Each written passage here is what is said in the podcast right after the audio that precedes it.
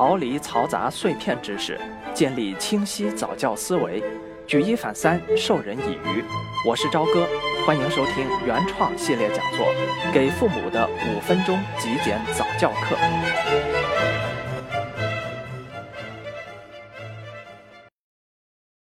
我们对孩子一切教育的基础啊，都来源于爱和责任，甚至还会有不恰当的、过度的爱的方式，比如溺爱养出的巨婴，又比如很多人认为打是亲，骂是爱等等。但实际上，我们很少真正深入的思考这个话题。问问自己，爱明明是个相互的事情，为什么我们往往只考虑了对孩子的爱，而没有想过对应的话题，那就是？孩子对家庭的爱呢？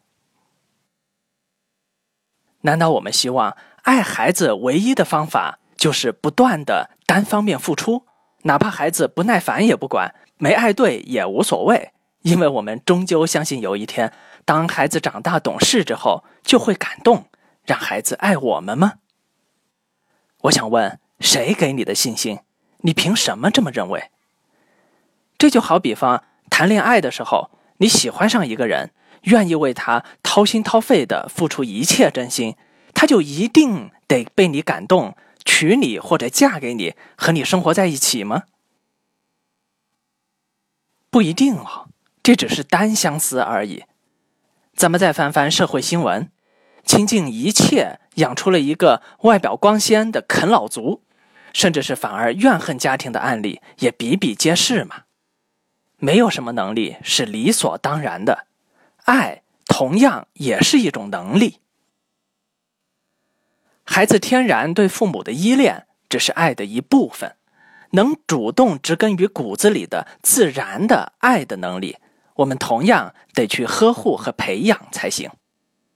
所以，我们今天不谈一直在谈的孩子性格养成的大的话题，我们单就谈谈。该如何培养孩子去爱你、爱这个家？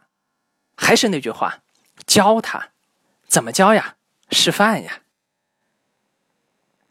要教会孩子这个关于爱的看不见摸不着的话题，我们有两条思路。第一条思路是结合孩子从生活中模仿和感悟的学习特征，我们需要在孩子面前有所表现。第二呢？有关能力的修炼不能只停留在道理说教上，这没用。我们应该把这些表现落实于具体的细节，把这两个思路结合起来一看，就会发现这个责任更多的还是在咱们父母自己的身上，而其中尤其需要回顾的是爸爸们的表现。为什么这么说？因为绝大部分情况下，妻子们的心思天然更多在家里。他们往往已经很自然的在很多方面和细节上向孩子示范了怎么用家务让家变得漂亮，怎么在购物时总想着家人，为家人多买一件，怎么弄出每个人都爱吃的饭菜等等等等。他们天然也会更在乎家里每个人的感受，并予以细心的照料。他们还会为孩子的诞生承担痛苦和牺牲。当然，这只是对大部分情况的总体描述而已，也不排除有些家庭可能觉得实际情况不同。没关系，我们只是谈大的方向。而男人们，除了一般相对粗心大条之外，总觉得咱们心里燃烧的都是大爱，能够为家庭挡风遮雨，但却忽视不少的小小的细节。那么，我们就从孩子能够模仿的角度来重新审视一下。有关爱的哪些细节是我们不应该遗忘的？男人们不能说总是在追求的阶段心细如发，而婚后就粗枝大叶了，这可不是一个有担当的样子。第一个爱的示范建议是对家的担当，不要总觉得自己是做大事的，总是对家里的小事看不上、不耐烦，我们就不要去扯什么“一屋不扫，何以扫天下”之类的话。时间充裕的父亲们，完全应该具体分担更多的家务，因为这才对应着你在家里一半的权利。权利和义务本来就是对等的嘛，咱们不要搞双标。对于的确形成了男主外女主内家庭模式的父亲们，可能真的不会有那么多的时间做家务。那么，女人们做起来比较费力的事情，比如换灯泡、通下水道、挪动家具等等，那就天然更应该是男人的责任了。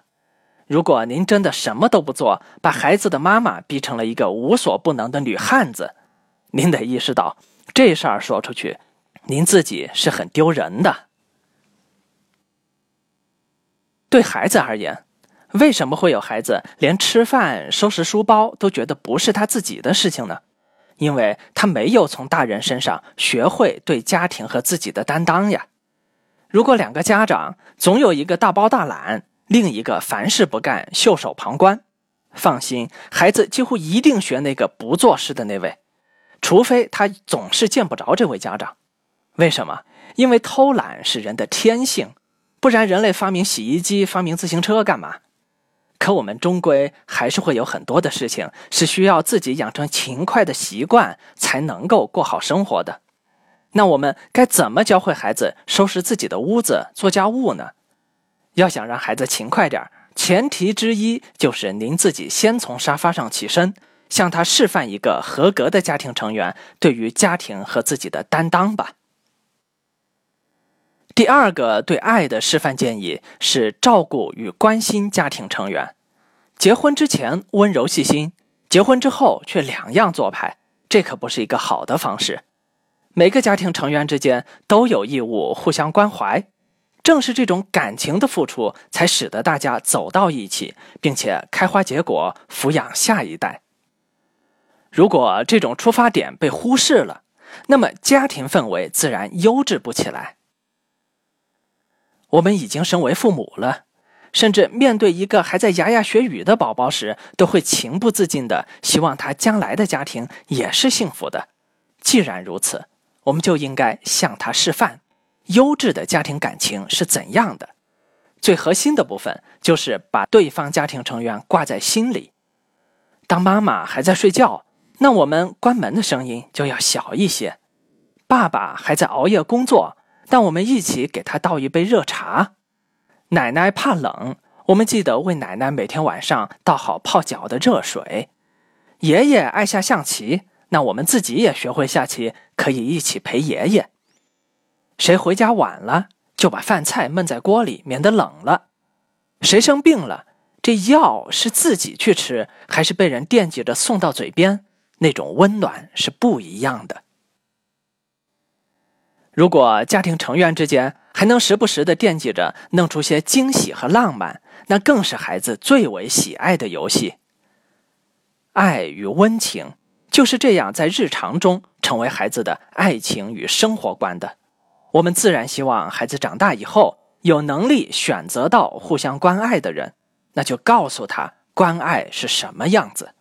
我们不希望他将来家庭矛盾重重，那就示范给他。我们是如何营造一个温暖的家的？第三个建议是对于家庭矛盾的担当。之前我们曾经聊过，夫妻关系是家庭真正核心的关系，其余祖辈之间的关系、亲子关系都是基于此而衍生而来。这也意味着，发生的家庭矛盾最终都需要回到夫妻之间来商讨和解决。尤其如果牵扯到两个大家庭之间的融合问题，一定要明白，万一产生大家庭之间的矛盾，作为夫妻是有义务必须主动调和解决的。把配偶推到另一方家长面前，是一种逃避责任、没有担当的做法，也无助于解决问题，反而积累矛盾。尤其是妻子出于天然的原因，在怀孕、养育孩子等方面本来付出更多。作为丈夫，除了理解你所看得到的东西，也不要忽视可能没有被你注意到的妻子身上的压力。不要把一切都视为理所当然。比如，在很多情况下，妻子仍然是传统意义上的嫁到男方家庭去，这种身心压力其实是非常巨大的。你到一个新单位工作都会压力山大，那试试离开无条件爱自己的父母。去到另外一个家庭过生怕做错事的生活，试试。唐朝诗人王建写过：“三日入厨下，洗手做羹汤；未谙姑食性，先前小姑尝。诗很美，里面的压力却不小。这种压力，作为她的丈夫，我们想过没有？有新生宝宝的家庭，其实最应该被关爱的是妻子。产后抑郁症几乎是每一个新手妈妈都会有的，甚至有相当大比例的是可以严重到应该列为病症的，只是轻重程度不同，表现不同而已。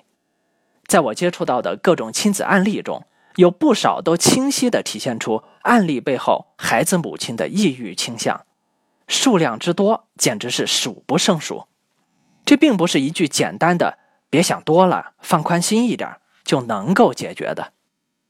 其主要原因，一是当一位妻子为了孩子开始不得不放弃自己的外貌、社交，把自己全身心的托付给新家庭时，显然会带来对于所失去生活方式的遗憾。